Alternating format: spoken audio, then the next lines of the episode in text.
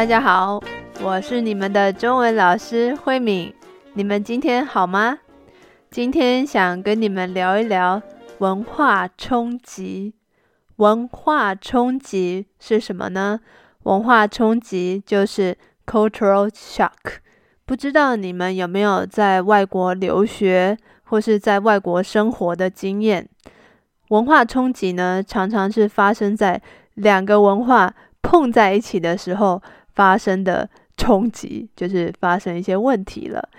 在国外生活的时候，特别容易遇到这样的情况。第一次出国比较长的时间呢，就是在我大学的时候。那个时候有一个计划，就是去美国打工、旅行、交换的计划。透过这个计划，我们可以拿到一个特别的工作签证，然后合法的在美国工作。我记得那个时候二十几年前，我还是大学生，我很期待有一个机会可以去外国旅行。可是我自己又没有这么多的存款，我就觉得哇，这个计划很适合我，我可以先在当地打工，然后利用这些钱再去美国旅行，我觉得太棒了，所以我就参加了这个计划。那个时候没有很多人知道这个是什么。什么样的计划？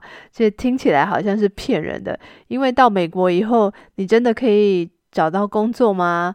那边的工作的环境真的好吗？我们什么都不知道，所以我的家人都很担心我被骗。可是那个时候我也不在乎这么多，因为我真的很想要有一个出国的经验。那个时候一点都不害怕，就是一种初生之犊不畏虎的感觉。初生之犊不畏虎的意思就是说，那个时候我好像是一个刚出生的小牛一样，所以什么都不知道，所以不知也不知道要害怕什么。看到老虎来了也不害怕，所以我们说初生之犊不畏虎就是这个意思。然后我就非常勇敢的坐的飞机就到美国去打工了。那帮我们。安排打工的这个协会呢，也帮我们安排了一些行程的课程，行前课程就是像一些 orientation 啊，去真的打工以前帮我们上一些课。那这个课程里面有一堂课就是文化冲击，文化冲击的课呢，他就告诉我们，文化冲击呢有四个阶段。那个时候我听到文化冲击的时候还很陌生，嗯，不知道这是什么意思。可是我觉得。很有意思，我现在回想起来，那个时候学的这个文化冲击，到现在都还常常在我身边发生。所以我今天很想跟你们介绍一下文化冲击的四个阶段。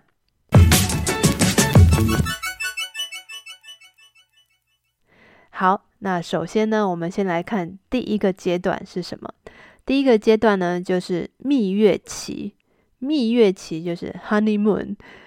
这个蜜月期就像呃新婚的夫妇刚结婚的人，他们都觉得哇，好有新鲜感哦！第一次到外国，什么事情都好兴奋哦，看到什么事情都很开心。呃，像是人呐、食物啊、文化啊，我们对这些新的东西都充满了好奇。嗯、像看到美国人就觉得啊，他们真的跟我们很。很不一样，因为亚洲人看起来都差不多，因为我们的皮肤的颜色还有头发的颜色看起来都是一样的，黑头发、黄皮肤。可是，在美国的时候，我们看到的人都是各式各样的，高矮、胖瘦，各种样子都有。而且，美国人跟台湾人比起来，特别高大的也很多，还有特别胖的也很多。所以，我们我到美国的时候都会觉得很惊讶，哇，怎么有这么。呃，各式各样不同体型的人，然后呢，还有像是吃的东西啊，食物啊，我们就是吃汉堡啊、薯条啊、披萨啊、意大利面啊这些东西。在台湾，我们如果要吃这样的东西的话，像台湾有一个餐厅叫 Fridays。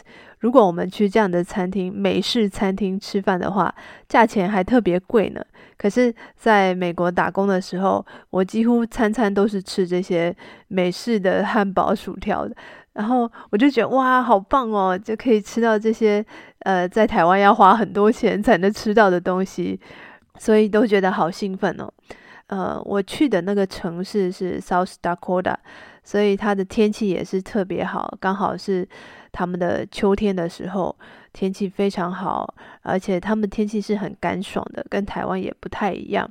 因为台湾相对来说是比较潮湿的，我就觉得哇，一切都很美好，空气也好，人也好好，风景也好好啊。而且其实我在台湾就常常听美国的音乐啊，这些英文歌啊。那我在那边认识的。人他们也会跟我分享很多他们听的音乐，然后我就会发现哇，原来还有这么多我没有听过的呃很好听的英文歌，我就觉得哇，这一切都太美好了，每天都好开心哦。而且呃，因为我们住在一个学生的宿舍，国际学生的宿舍里面，这些国际学生都是来这个国家公园，这个 National Park。来打工的，所以里面有一个管理的人，他们会帮我们安排一些活动，比方说带我们一起去看表演啊，看一些 musical，看歌舞剧啊。我就觉得哇，就虽然我们是来打工，但是呃，这些人他们都对我们非常好，我就觉得啊，太棒了，每天都好开心哦，每天都很期待呃新的生活。好，那这个呢，就是第一阶段。的蜜月期 （honeymoon），接下来呢，我们就到了第二阶段过渡期。过渡期就是从一个地方到另外一个地方，我们说过渡。过渡期的时候呢，是什么感觉？过渡期的时候，就是这个新鲜感渐渐的消失了，不会觉得那么新鲜的感觉了。一样的人事物，可是感觉已经不一样了。一样的美国人，一样的食物，一样的天气，可是心里的感觉已经不一样。为什么呢？因为已经没有那种新鲜的感觉，反而是有一种讨厌的感觉了。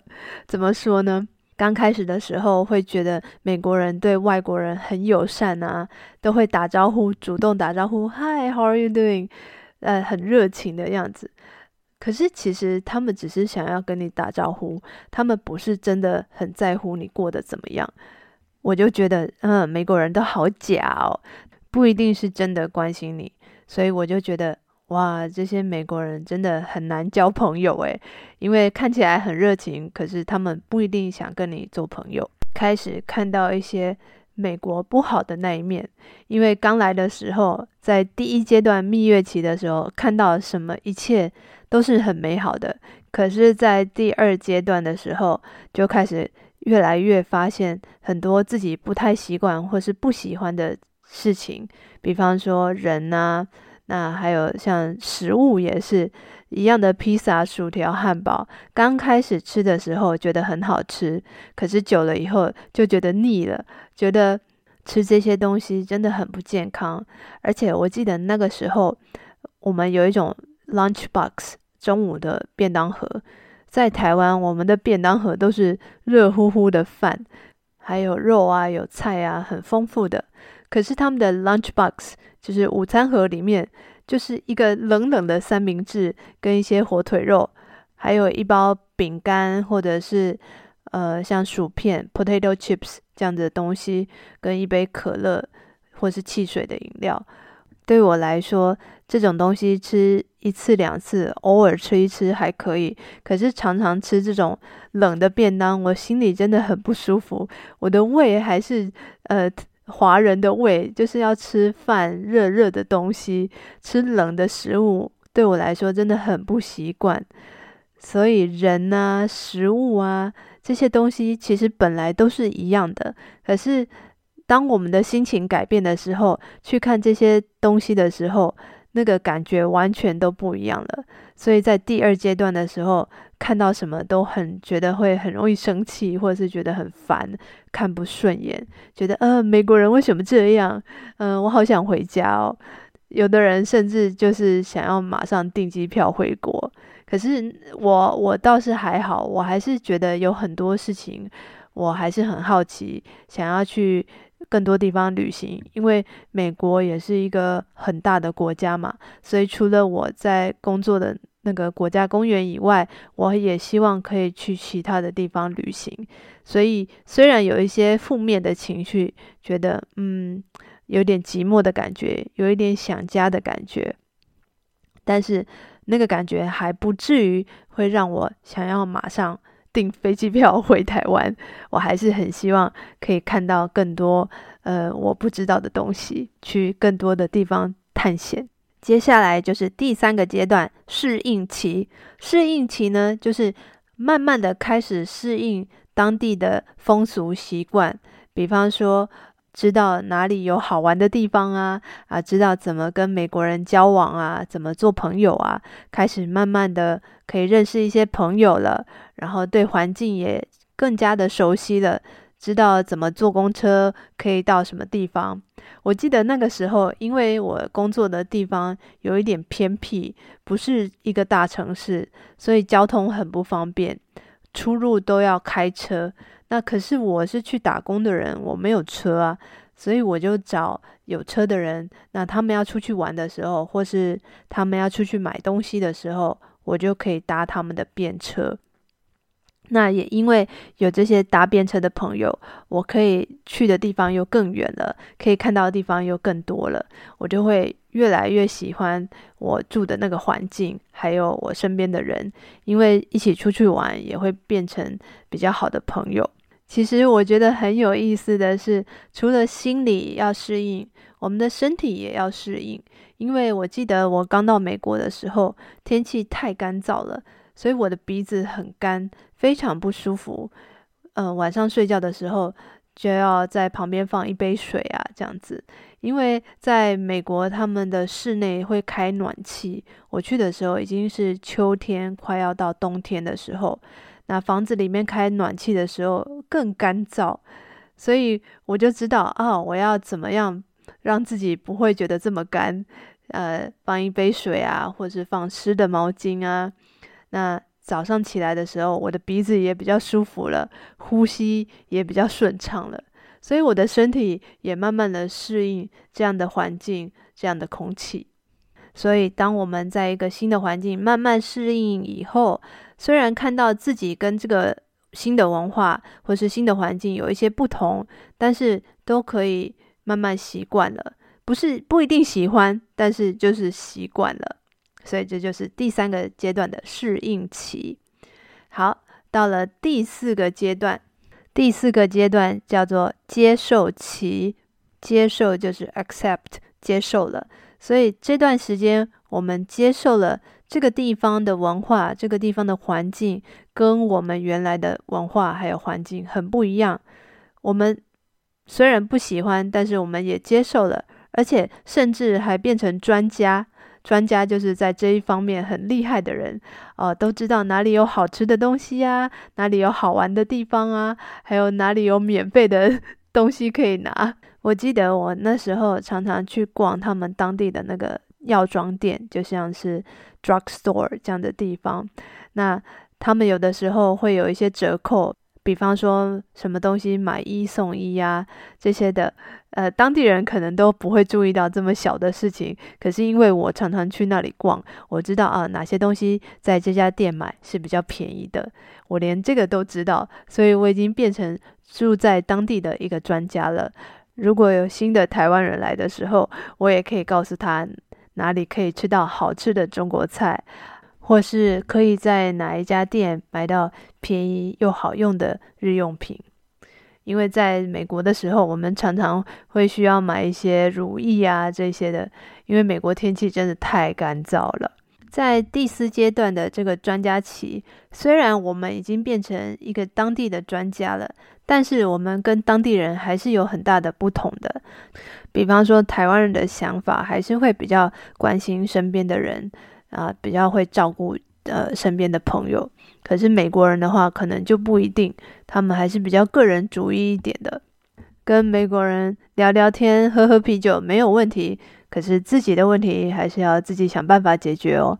所以这是台湾人跟美国人还是很不一样的地方。不会因为变成专家以后，我的个性就变得很美国人。我会了解美国人的想法，但是不会真的变得跟他们一模一样。那在接受期的第四个阶段的时候，在生活上面也变得呃越来越习惯了，而且也克服了生活上很多的障碍。比方说，在交通上面，我可能有了自己的车子，所以到哪里都很方便，不需要靠别人了。而且在第四个阶段的时候，也是慢慢的越来越觉得这个新的环境是让我更舒服的环境。有的人甚至觉得，哦，美国跟自己的家乡比起来，在美国生活是比在台湾生活更舒服、更习惯的，甚至不想回家了。可能刚开始的时候会很常想要跟家人打电话啊，一个星期可能打个两三次。可是到第四个阶段的时候，可能一两个月都没有打电话了，因为已经在这个环境里面很舒服了，也有自己的朋友了。反而是跟台湾的家人朋友越来越疏离的感觉，因为没有在同一个生活圈里面，所以也很难有一些共同的话题，所以反而是在呃在异地，就是在这个新的地方、新的国家，觉得自己是比较自在、比较舒服，而且是跟朋友比较有一些共同话题可以聊天的。这个阶段呢，就是第四个阶段的接受期。接受了新的环境、新的文化的一切，也慢慢的融入了当地的生活和文化。其实，大部分人到第四个阶段应该就没有什么问题了。如果你决定留在这个新的地方生活的话，那就是一切都很好。可是，有些人他只是短暂的留在那个地方生活，或是留学，可能一两年以后就要回到自己的国家，那就会有第五个阶段。第五个阶段就是。反文化冲击，有的人说是逆文化冲击。这个逆就是 counter reverse 的意思。逆文化冲击是什么意思呢？就是我本来已经习惯了美国的生活，现在我突然要回到台湾的时候，我反而不习惯了。因为在美国的时候，大家见面很热情啊，都会打招呼啊，而且都会抱抱，就是拥抱。可是台湾人是不习惯要跟别人拥抱的，就算是很好的朋友跟家人，我们也不会跟他们拥抱的。所以，如果我突然说，哎，要跟朋友拥抱的时候，朋友还觉得，嗯，很奇怪，嗯，你怎么突然想要抱我？你觉得心里很不舒服、很难过吗？呃，可是我觉得这是很自然的事情，因为我看到你，我很开心，而且我觉得你是很好的朋友，所以我就想跟你拥抱。可是，在台湾，反而这是很奇怪的事情，所以我们回到自己的国家以后，又碰到了一次新的文化冲击，就是 counter culture shock，逆文化冲击。这个五个阶段非常有意思。从一开始的蜜月期，看什么都很美好的，到第二阶段的过渡期，就是看什么都很不顺眼，然后心情会很不好的这个第二阶段，到了第三阶段的适应期，就是开始慢慢一切都习惯了，然后到第四阶段的接受期，不但习惯了，而且接受当地人跟自己不同的部分，而且也开始融入当地的生活。还有第五阶段的回到自己国家以后的逆文化冲击。我记得有学生跟我说，他们回到自己国家以后，最不习惯的就是没有那么多便利商店，因为台湾的便利商店真的是到处都有，而且便利商店的东西也很好吃，服务也很多，所以他们回到自己的国家反而不太习惯。从第一个阶段到第五个阶段，都是我们。到一个新的地方，然后再回到自己原来的地方的心理的变化。我们现在在一个交通很发达的时代，坐飞机到其他国家去留学啊、生活，都比以前容易很多。所以，我们碰到文化冲击的机会也比以前高很多。虽然我没有那么多出国留学生活的经验，但是我在台湾也是有搬家的经验。那每次搬家到新的环境，我也会有一些文化冲击，当然，像是我从台湾搬到中国来，台湾跟中国的文化是非常相近的，没有那么大的文化冲击，但是我还是会有一些不习惯的地方。那每次我碰到一些不习惯的地方，或是不习惯的文化的时候，我就会想一想，嗯，我现在在这个文化冲击的四个阶段里面的哪一个阶段呢？啊，如果我在第二个阶段，呃，看什么事情都不顺眼的时候，我就会告诉我自己说，嗯，等到这个阶段过了以后，也许我会慢慢习惯，那我的心里就不会这么难过，也不会觉得呃很那么想要马上回家，因为我知道，呃，等我习惯以后，还有很多好玩的事情等着我。那我也很好奇，你们有没有在国外生活或是在国外留学的经验？也许你现在就在外国，也许你在台湾留学，或是在其他的国家生活。那你们现在在文化冲击的哪一个阶段呢？是第二阶段，很想回家的时候，还是你已经到了第四个阶段，已经慢慢融入当地的生活，变成当地的专家了呢？你回国以后有没有碰到一些反文化冲击？Counter culture shock 碰到的反文化冲击是什么呢？我觉得这些都是我们人生中很特别而且又很宝贵的经验。我非常期待你们可以跟我分享。那今天的节目就到这边喽，谢谢你们的收听。如果你喜欢我们的节目，记得到 Apple Podcast 按五颗星，跟你的朋友分享，让更多人听到这个节目。如果你想上中文课的话，也可以在我的 Instagram 留言给我。我很希望在课堂里面看到你们，跟你们讨论更多有意思的话题哦。我们下次见，拜拜。